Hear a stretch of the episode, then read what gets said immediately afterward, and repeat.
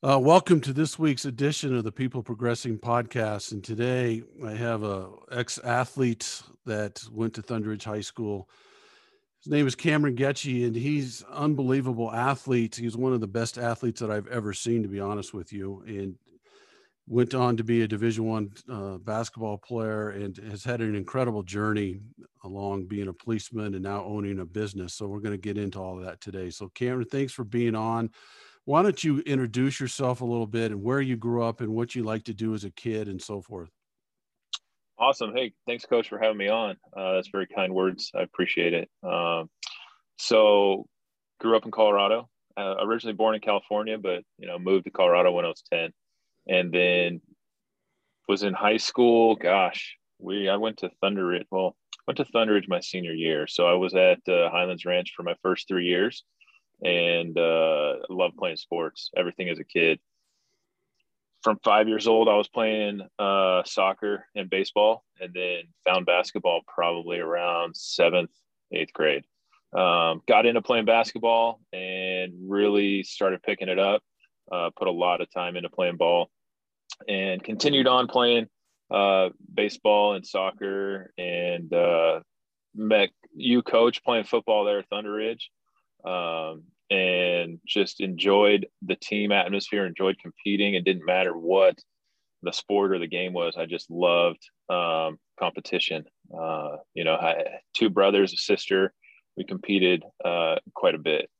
And you were all great athletes. All your your family was great athletes. And let's go back a little bit, Corey uh, Cameron. So you said that your brother's Corey. I keep doing that all the time, but so let's go back a little bit you said when you were growing up you didn't start playing basketball until you were about 11 or 12 years old. So do, do you think the other sports that you played helped you become a better a better athlete and a better basketball player when you started playing basketball? Oh absolutely. Yeah without a doubt. And i could see it with the guys that i played basketball with. Um, you could see how football players moved trying to play basketball. You could see how um, some other guys that just played basketball when they tried to do other things, they were very um, basketball driven movements, if that makes sense. So yeah. having multiple sports in my background was a game changer. And then your basketball journey, let's go back to, to high school. How many sports did you play your senior year? Uh, what did I play? Senior year, I played uh, soccer and football there in the fall. And then uh, basketball in the winter and got into volleyball and a little bit of baseball. I think I ended up spraining my ankle and put everything on pause uh, before I could really get back into baseball. Yeah, and, and one of the reasons was is because you had already signed uh, a Division One scholarship to play basketball at that point too, right? I did. I signed with the University of Utah. And how was that journey going into University of Utah? You know, it was an interesting journey being recruited. Uh, I started getting recruited when I was a sophomore. Um, Ohio State came in and said, "Hey, we want to sign you, um, commit to us." And uh, you know, sophomore, I'm like, uh, I have no idea what's going on.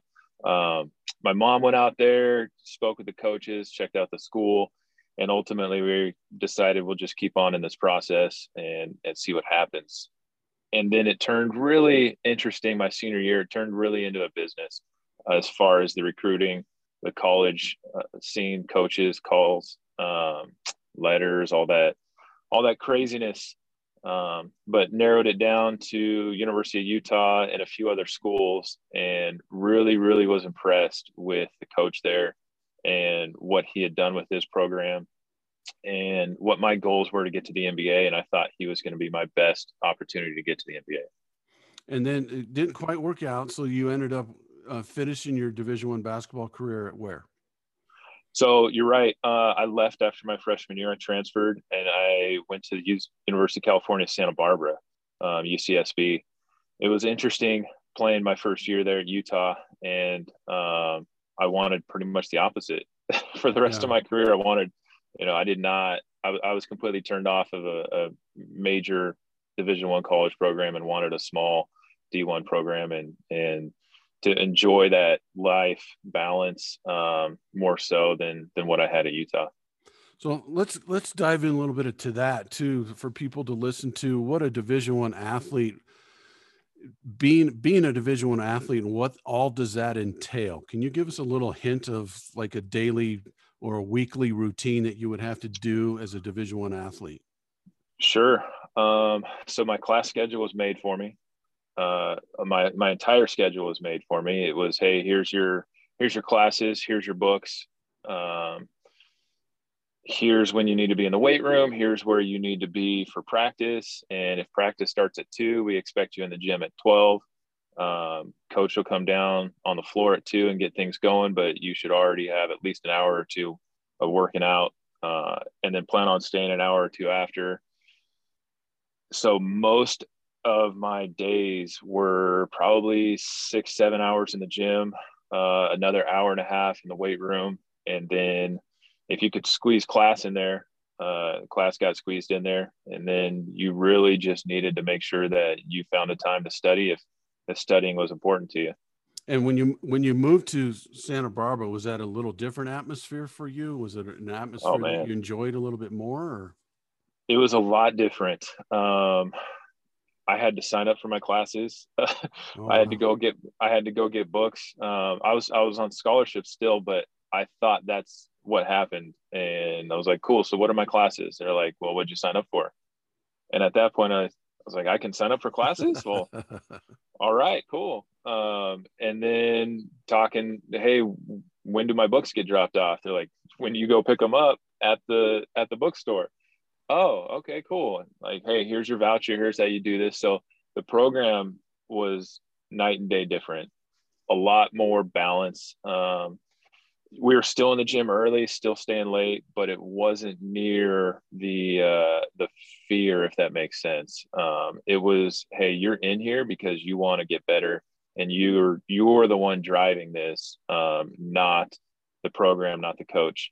And from that standpoint, you had more time to study you had more time to to really have a life um, outside of being a basketball player. And then once you were there three years is that right? Yes.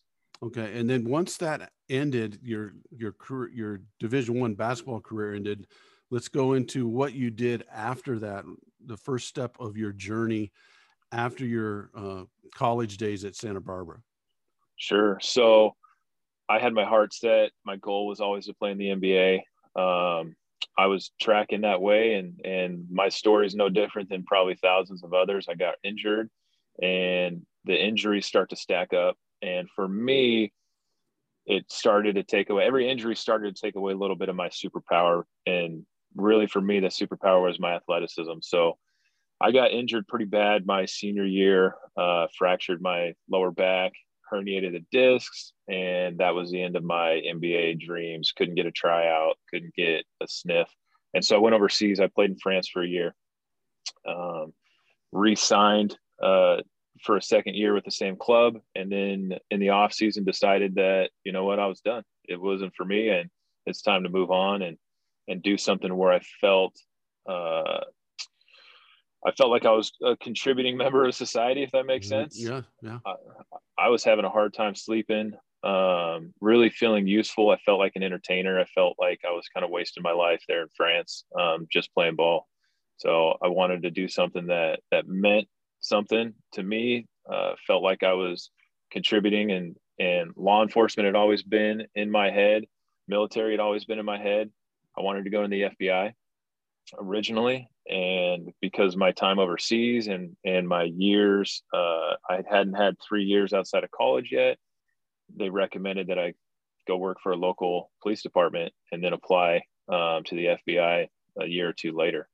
And so that's what i did. I went and applied to uh, an agency just north of la and got into the academy gosh january of 08 uh, man, it's been a long time. So started that journey about oh wait, yeah. So your journey was to serve. Your your journey was to serve others and feel like you were making a difference in other people's lives. Really, I mean, that's what it really was, right? Yeah, yeah, that's correct. Yeah. Yeah, and, and that's that's kind of we're going to get into this a little bit later about your purpose and so forth. But it now you're into into the police department, and you you kind of had a, a really fun journey, or I don't want to say fun for you. I don't want to put words in your mouth, but you had an interesting journey with that too, getting into the SWAT team and and and so forth. What can you tell the people about being a policeman and what what it, what a daily routine of that was? Oh man, um, being a police officer is the most probably the most challenging job. I, I can't think of another challenging, more challenging job than being a police officer, if that makes sense. Yeah. Um, and I had really no idea of everything, all the responsibilities um, that police officers have as far as the wide range, especially in patrol, the wide range of calls for service. So when you're working patrol, somebody calls 911 for whatever reason that 911 call is. And if it's in your area or it's in the city, even in the city, you're getting sent to this call. And it could be anywhere from, I mean, the, the, my child is lost to a drive-by shooting to a homicide to all kinds i mean you name it all kinds of crimes and then you also get sent to all the mental health mental health calls and most of those calls kind of overlap. So when you're having crimes being committed there's a big overlap with mental health and you're trying to discern that. And then i mean you even get sent to my landlord changed the locks. Um, so you have to know a lot of landlord tenant law. You have to um, i mean the knowledge base for police officers is unlike anything else um, in really in a career. It, it, was it was amazing to figure all that out. Now, in our country, I you know I think we have a mental health crisis in our country. I don't. I'm not sure if we're serving mental health the way we need to serve it. Would you agree with that? With with the observation in, in the calls that you had to go on, would you agree with that statement? without a doubt and it's only gotten worse unfortunately um, i saw you know I, I was in law enforcement for almost 12 years um, i saw the shift to even i mean it started off bad as far as that lack of being able to to have a program designed for mental health um, and then it got even worse towards the end of my career and is it is it something that you saw a lot of the crimes that were committed were from people that were dealing with mental health issues? Yes, um, and and there's a and I want to differentiate. There's true mental health issues, and then there's the drug-induced mental health um, because right. that overlapped all day long, and it's hard to discern because a lot of times the mental health is brought on by the drug abuse. Um, and so you're dealing with multiple layers of issues just in that uh, which complicates the matters even worse. So, what kind of background did you have to have on that, or what kind of learning stretch did you have to have dealing with those kind of issues? Well, um, I graduated with a degree in philosophy, so that kind of that kind of started uh, started things off for me to see things a little bit different, analyze a little bit better, kind of dig in, uh, improve my thought process. But ultimately, once you're out of the academy, um, everything is learning on the job and it's much much like athletics. Um, how much work you want to put in away from the gym how much work do you want to put in away from being in a patrol car will increase your ability as an athlete as a basketball player as a cop. So if you're only relying on getting better from the time you clock into your shift to the time you clock out, you'll get better eventually, but your learning curve will be so much greater if you're putting time in outside of that patrol car, outside of that shift. Just like if you want to get a better jumper, you're going to be in that gym outside of practice, outside of the games. And that's where you improve is that time that you're spending that one-on-one time that you're alone in the gym, that you're putting in the work, that time that you're at home studying the books, learning law, talking to other cops, figuring stuff out. Um, and that was really what helped me kind of shorten that learning curve early on in my career. Yeah, it's all about work ethic, and that and you develop that work ethic from being an athlete. Now uh, we're going to jump a little bit ahead, then come back. Don't you think that also helps people in the business world? That kind of work ethic that you can't just be oh, an eight to fiver. Without a doubt, um, no question. I mean, in my career right now, owning a small business, we ask. I have a restaurant. We we tell our team members, hey, you need to learn the menu, and the quickest way for you to do it isn't on the shift. You need to learn. You need to spend some time in away from here. Um, whatever you need to do. Now, if you learn it real quick here, great. But if you don't, then you need to you need to put that work in away from here. Okay, now let's go back again. Let's let's talk a little bit about being a SWAT team member. What what was your decision process on that becoming a SWAT team member? And is there any stories that you could share with us on some oh, some interesting things about being a SWAT team member? Man, um, stories for days. Wow. Uh, yeah, so I, I wanted, um, I wanted to be on SWAT team from the get go. Um, I got, I was lucky. I got on uh, about 18 months, 20 months into my career, just just by luck. Um, there was a couple positions open, and I had been working and tried out and got selected. Um, it was my second time trying out for the team. First time I wasn't eligible based on my time on. Second time they made an exception um, to allow me on the team, and then I ended up serving almost ten years on the SWAT team, and it was it, easily the the most fun of my career. Um, the best times that I had, and and definitely some of the worst times um, with with different different calls, different things that we had to do um, and go through. It's it's what I wanted. I wanted to be in. It's you know the SWAT team's nine one one for cops. Like we got called out when the calls were too complex, too dangerous um, for our day to day patrol officers. Um, we got called out to assist other agencies on calls that were too dangerous for them. So being on the SWAT team, you're really that that kind of break glass in case of emergency type yeah. of unit where you get thrown into stuff and they're just hey figure it out um, can't tell you a whole lot this is what you're going to and and that's the interesting part too is is uh you know my phone for the first time um, since i retired doesn't ring at two o'clock in the morning yeah. uh, you know, on uh, on Christmas, on Easter, on birthdays, on it, it's uh, my my phone's quiet. Um, but as far as stories, man, um, I don't know. There's all kinds of stories. We uh, we've done everything from rescuing hostages to um, mental health issues with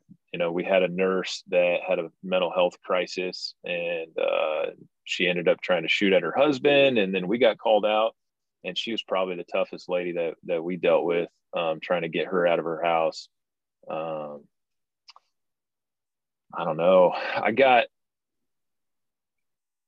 probably about five years onto the team. I was a i was assigned um, and sent to some chemical agent training. And I ended up being our chemical agent expert on top of, I was part of the entry team. So wow. that's probably where we, um, I didn't want to go the sniper route because I felt like that was kind of detached from the team. I wanted to be the one kicking the door, going in, having fun on that side of things and not really the, um, the far out kind of reaching out and touching somebody from a distance type of type of work uh, if that makes sense. Yeah let's dive in just a little bit into your mindset of wanting to become you uh, a SWAT team member. What sure. you had mentioned about maybe going into the military at one point as well. What's the mindset of somebody i mean not everyone in this world it's probably 99% of us are not going to want to be a SWAT team member. So what what sure. what's your mindset of that? Does that make sense? Is that a good question? Uh, yeah. No, that's a great question. It's and and to be a hundred percent transparent, there's probably something a little off with us that want to do that type of work. Um, but there's uh, there's there's an ego component. I I felt like I could do that type of work that I would be that I'm already wired for that that that competitiveness is yeah. is in me that drive to excel. I wanted to be i didn't want to just be a cop. I wanted to be on i wanted to be the best cop. I didn't want to just be a swat officer. I wanted to be the best swat officer. Um, the same thing with basketball. I didn't want to just play ball. I wanted to be the best player. I wanted to be um, competing with the best on the best team at the top. So there's there is that drive um, sorry i got another call coming in in this Oh, you're good. You're good. This is awesome. There we go. Um, and there's really there's there's absolutely a selfish component to that as well because you're in the middle of the most dangerous situations that you have um, and to want to put yourself in that you have to have the utmost confidence um, we were all super type A alpha males on the team.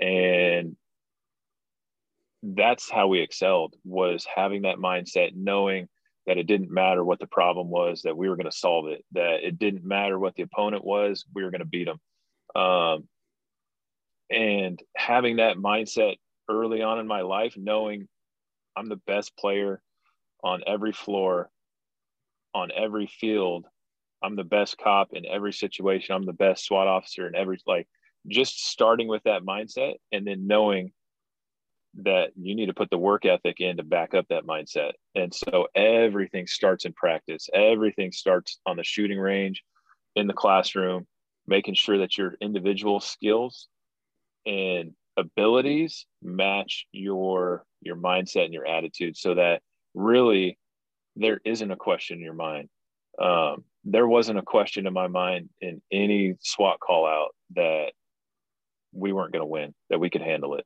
um, because of the work that we right. put in, because because of the intense training, bleeding next to my teammate on that training field, um, spending that time dialing in your equipment, making sure everything's dialed in. You just knew you had that confidence because of the work that you put in. That is so that's so powerful what you just said because what you just said translates to any part of life.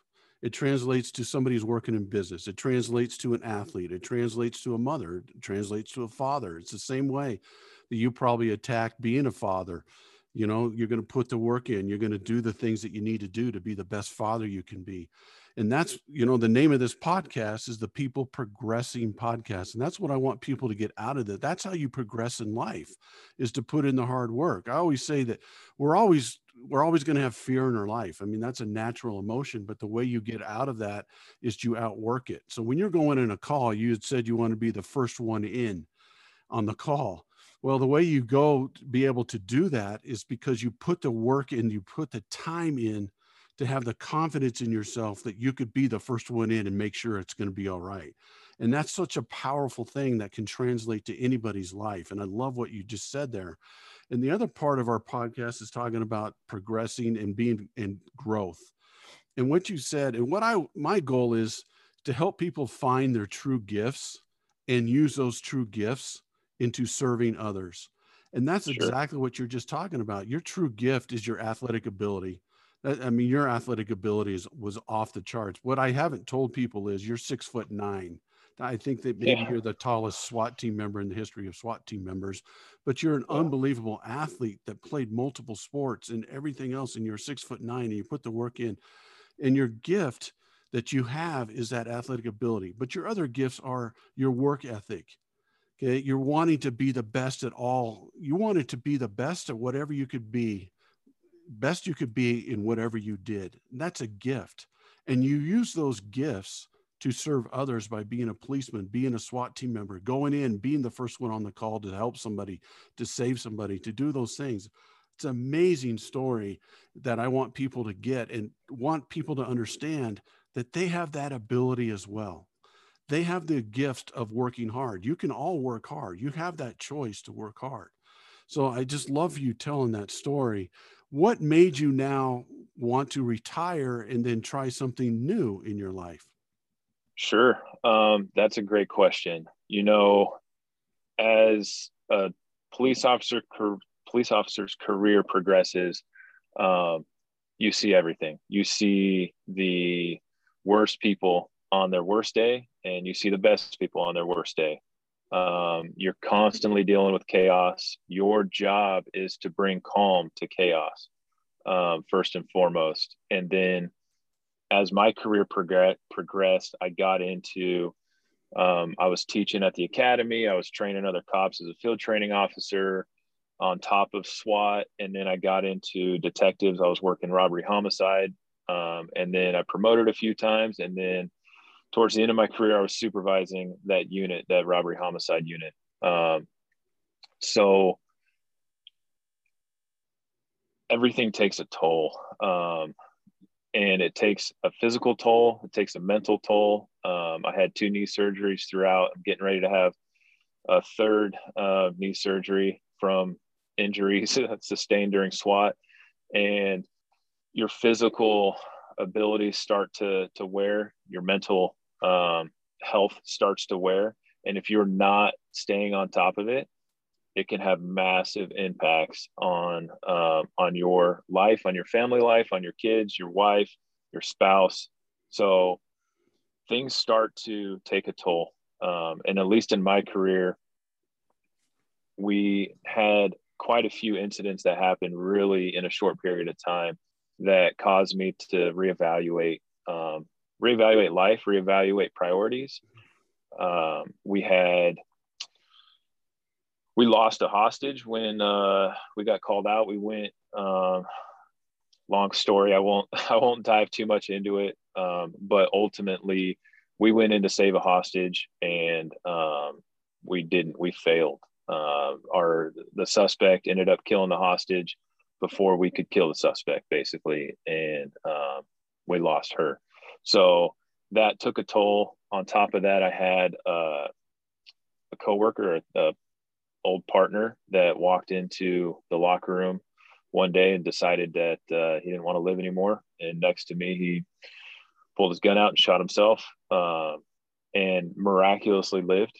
Uh, I treated him for probably 20 minutes before uh, getting him out to an ambulance, and um, that was an interesting call. And then, uh, you know, we had the borderline mass shooting a few years ago in Thousand Oaks that had a massive impact on a lot of people in my life. Um, and you start to look at things different. You start to go, hey, you know what? I'm having an absolute blast doing this work, but what's the impact on my family? What's the impact on my kids?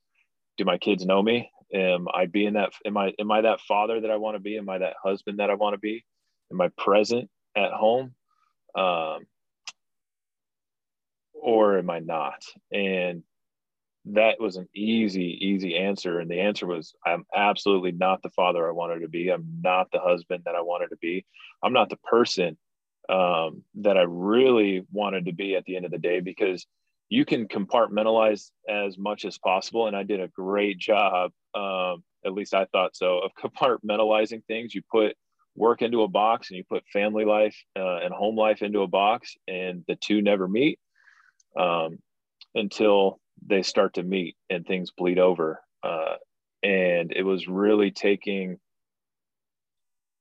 taking the time to have conversations to really decide what's important what's uh, what's more important in life what do i want out of life and to realize that i can serve and accomplish the things that i valued that were important to me that that made me feel useful i can do that in another avenue i can do that in another way and that was when conversations with my younger brother with corey were taking place about what he was into um, and the business that he was running and saying, Hey, you need to look at this. This is a great opportunity. Here's the impact that I'm having on my community, on my team.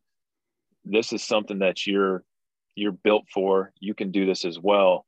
And it was really at that point having that mind shift and saying, look, I would love to continue doing the work that I'm doing, but uh, for my own physical and mental health, I need to I need to recalibrate and and start to look elsewhere. And that was kind of the catalyst and everything that drove me into where I'm at now. Amazing, amazing story. So let me ask you this: Cam, does do you think um, we don't do a good enough job in our country in supporting police officers, fire firefighters, and i am going to throw teachers in there as well because I, I I lump all three of those together. We're all servants. Do you think we do a good enough job supporting them with the mental aspect of these jobs because of the oh, stress oh, and anxiety that happens with them? I I can speak. I uh, to answer your question, no, and and I can speak for really for law enforcement and really for the agency that I worked at. Um, you know, I finished washing the blood off my arms. I was blood up up to my elbows, and I'm sitting in the mirror crying, trying to get everything off me, and getting ready for an interview from an outside agency's major crimes to come in and make sure I'm not the one that shot um, the cop that just, that tried to kill himself. And a couple hours later, I had my supervisor at the time say, "Hey, so h- how do you feel about working tonight? You think you'll be able to work, or do you want to go oh home?" Oh my god! And I'm like, "Oh my god!" Uh, really? Yeah, you know, I should probably go home. Um, okay, cool. We'll see you tomorrow. Oh yeah, yeah and I was back to work the next day. Wow. Um, you know, we went to rescue that hostage and failed, and I was back to work the next day. Wow. Uh, they say, "Hey, you want to talk to you want to talk to Dr. Blum? He's our department shrink. He works. He's he's an amazing, amazing uh, doctor but at the end of the day you know you, you spend 20 30 minutes talking to them and and then you move on and and that's it and the trauma it, and and it's stigma stigmatized. Is that the right word? Yeah. um there's a stigma to mental health. Like hey you know what? You're fine. You can do this. We had a 36 hour call out and you're fine. You're not tired. Power through. Um, you work graveyards all night and you roll right into testifying in court and then you've got another graveyard shift and you're up for 42 hours by the time you're actually able to go to sleep you're fine tough it out. There's kind of this this culture of just power through you're fine. Yeah, yeah. Um, and you're absolutely not. And, and, you know that to get back to your question no um, it's an absolute failure in probably in most agencies on how they they handle mental health with their officers. Um, and it's really a shame because it's it should be looked at and treated like any other injury. Hey you sprained your ankle? Cool. Let's you know let's get you some physical therapy. Let's treat you and you'll be back. You're good to go. Cool. Um, you went through a traumatic incident, you should probably take some time to process that, talk to somebody that can help you walk through that process. And let's make sure that that sprain, um, that strain on your your brain, on your mental health is taken care of so that it doesn't stack up. Right. You know, you keep playing on a sprained ankle and you re-sprain it and you re-sprain it, and eventually you have a catastrophic injury right. that could have been could have been prevented. Um, and really, that was the case with the officer that came in and shot himself. His mental health got to the point where he walked in and tried to kill himself. Um, should have never got there. Yeah, powerful. I mean, again, powerful. And I, I think that a lot of people in our country are dealing with that kind of stress and anxiety. Maybe not to that level as a police officer, like you have had, and you've explained here, is, is very powerful for people to understand what a, what a police officer goes through and, and it's it's getting harder. You know, to be honest with you, I think it's been a, a strainful year for teachers. It's a strainful year for everyone. You know, and and yep. what you just said is very powerful, and I hope people listen to that. Now let's get into the journey you're on now, and I'm just going to say it. Um, you're on. You are an owner of a Chick Fil A restaurant. I am. Yes. Four year journey to get to be an owner of a Chick Fil A restaurant, but what has that been like for you? It's been unbelievable. Um, you know, when I was 14, I first worked at Chick Fil A. That was my first job, and uh, wow, getting a getting a taste of the culture at that time, it was unique. It was very unique, and I knew something was different about the culture. I knew something was different about the company. Um, and then circling back, my younger brother talking to him about the impact he's had and what he's been able to do. And it was a four year journey for me because I originally applied, got about six months into the selection process and got told no. Um, they said, Hey, we're going to move forward with other candidates. We wish you all the best. If you want to reapply in two years, you can. If not, we wish you nothing but the best. Um, and that was an interesting point in my life as well because I had also was trying to I was I was going down two different paths. I had uh, accepted a job offer with a federal um, agency, and I was going to go overseas and do some things that would have been an amazing uh, opportunity and just a blast for me as an individual, but an absolute nightmare for a family uh, to be a father, to be a husband, because I would have been gone. Um, and it was during that time that I did a lot of soul searching. Hey, what do I want?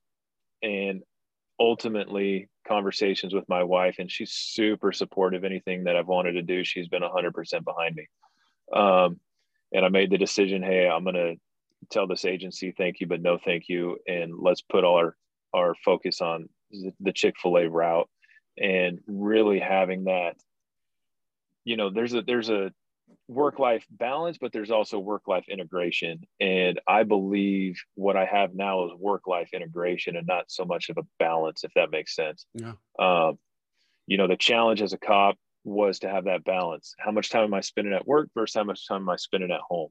Now, how much time am I spending at work? But also, I'm in, I'm able to involve my kids. I'm able to involve my wife. Um, we're able to kind of walk this journey together where I'm not worried about the things I was worried about as a cop as far as is anybody going to find my address um, how are my kids going to be treated at school how are the homies going to deal with me if i see them off work um, that doesn't come into my mind at all and that side of it has been very very um, refreshing but the best part about it is I feel like I'm actually having an impact on individuals now and not just part of the revolving door of um, the justice system, uh, a broken justice system, the law enforcement side of things that, you know, I feel like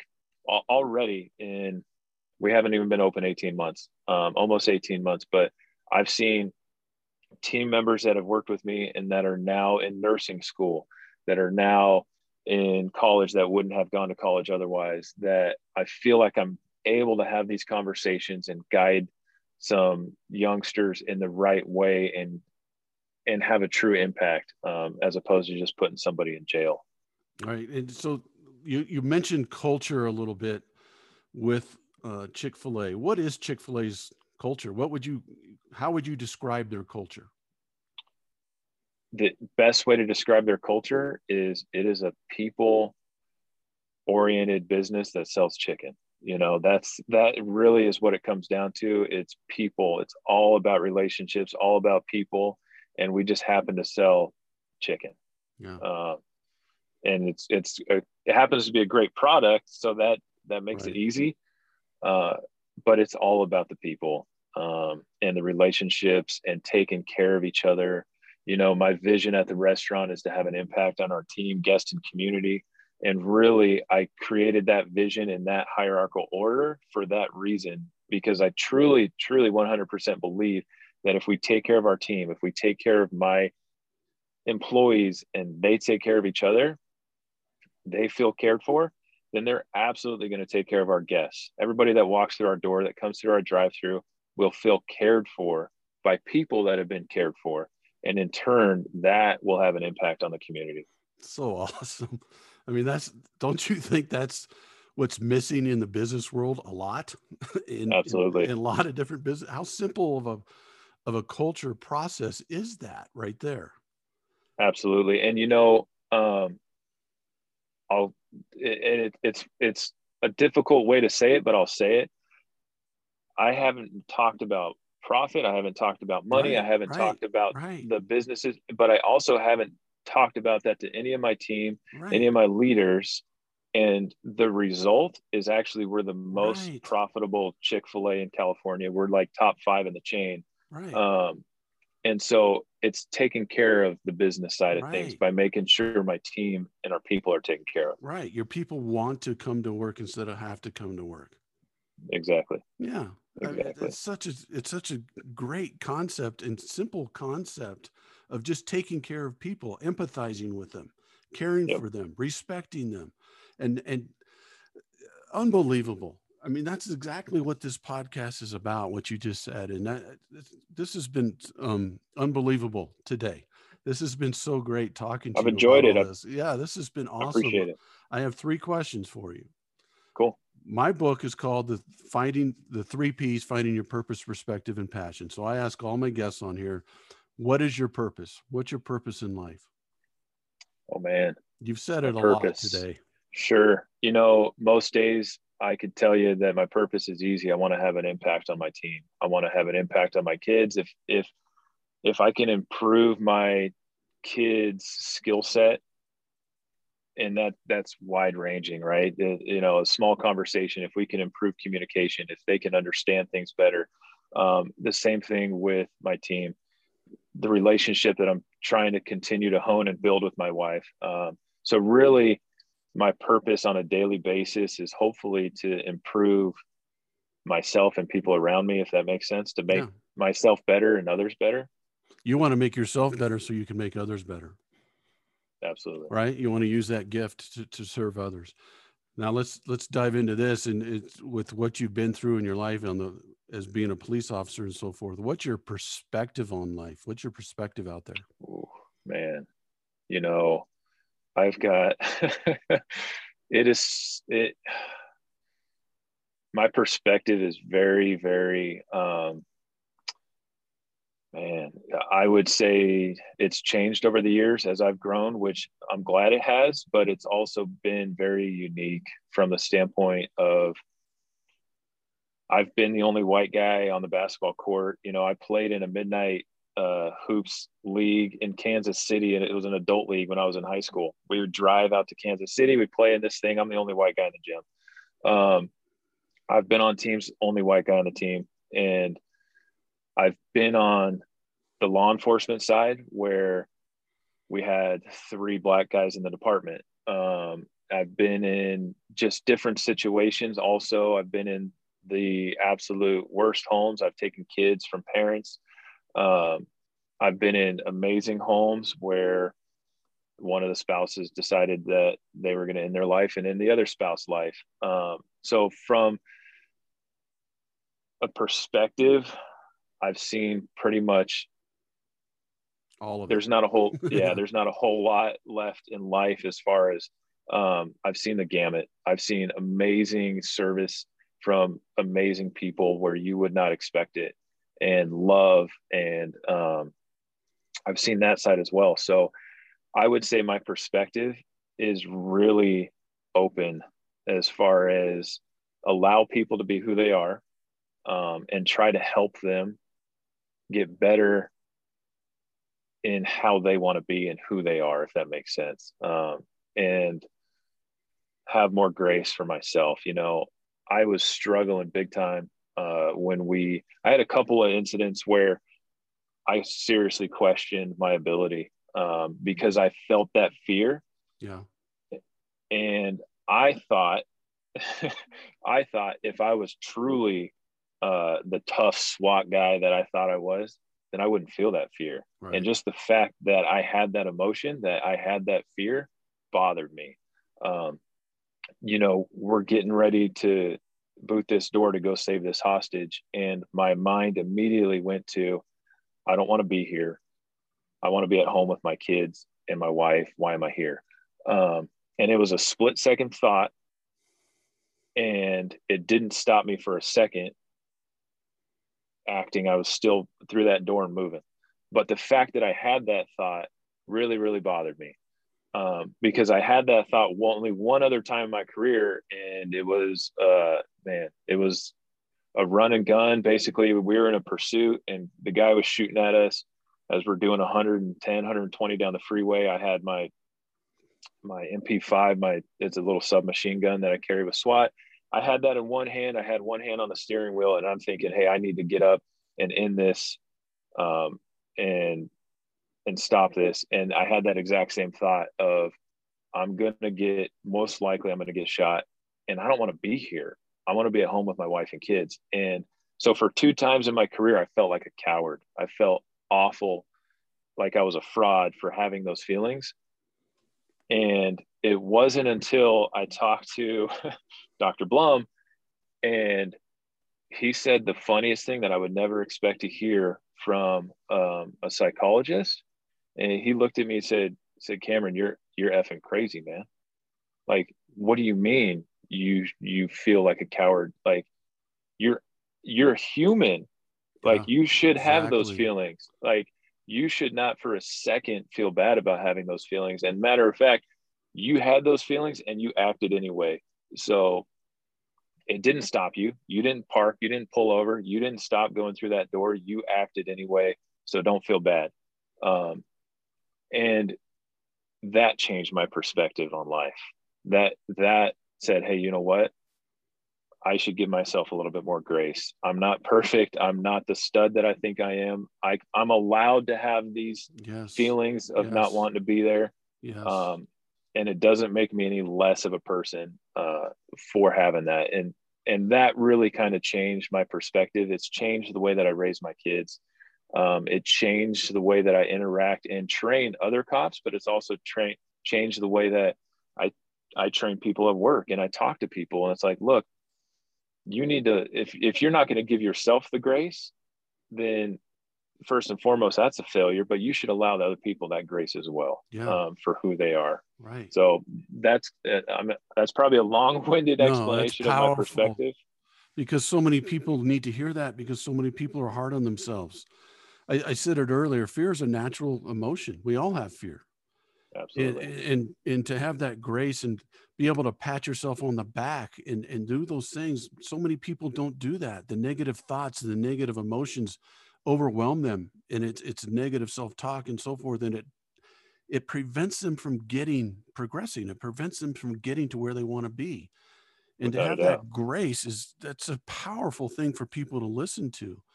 And uh, it's just awesome. And and you also said it about, you know, having care for all people, no matter what color their skin is or male, female, or whatever it might be. You've learned that we're all just human beings. And that's a that's a very powerful statement as well to have that grace for all people, no matter who Absolutely. they are. Uh, just unbelievable. This is unbelievable. So let's go over your passion real quick. What's your passion? I know you probably got to get going, but what's your passion? Sure. My passion, man. I you know, my my SWAT team commander uh, said it to me. He's like, "Hey, man, is Chick Fil A going to satisfy that unquenchable drive that you have for excellence?" Yeah. and I said, "I said, you know, I don't know, but I am absolutely committed to finding out. Right, taking and, that risk, and take that risk and push yeah. forward in the, in this in this season of life." Um, and getting to the point where I feel like I have given it everything that I have and that I've done everything that I can do and making it as successful as we can possibly be. So my and then if there's something else that I'm passionate about that I want to that I want to go after and there's a, a, different season of my life that I'm directed towards, then I'll go for that. Yeah. So really, really my passion is just trying to excel, drive to be the best that I can be, um, and see where that takes me. This this has been uh, really really powerful, Cam, and I, I know this is going to help people when they can, they can look at themselves and look at their lives and look in the mirror.